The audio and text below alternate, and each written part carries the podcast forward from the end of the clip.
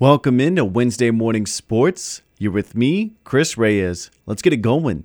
MSU Northern wrestling coach Tyson Thivierge continues to add talent to his roster as he has picked up an outstanding in state product from Colstrip. Joining the light wrestling team will be Ryland Burns, a three time Montana high school wrestling champion. Coach Thivierge says Ryland's intangibles go beyond his on mat skills. Ryland is going to mesh well in our room. He has that championship mentality. He wants to be a four-time national champ. He's got the drive. Having that in the room uh, mixed with great workout partners is going to go a long way for that kid.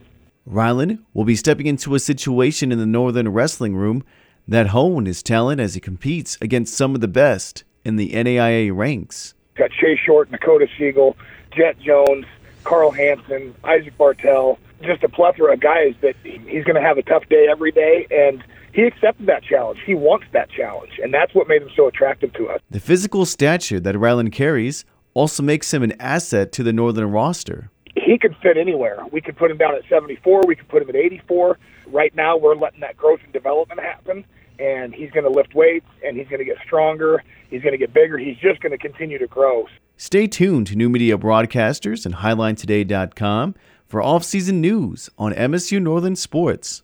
Moving on, the Cal Worthy Memorial Track Meet took place yesterday, and here are the team scores for the top three placing teams.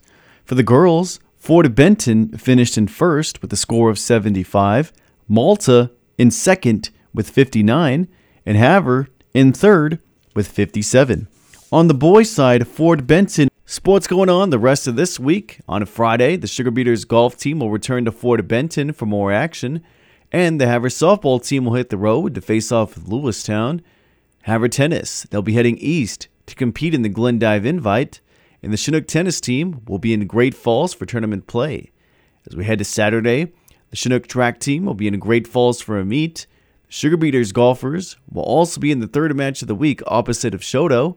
The Havre softball team will be back on their home field to host Sidney, and the Havre North Stars American Legion baseball team will host the Bitterroot Bucks.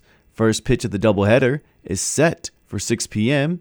And going on to both days this weekend, the MSU Northern and rodeo teams will head to Missoula for a rodeo hosted by the University of Montana. That'll do it for us at Morning Sports. Reporting, I'm Chris Reyes.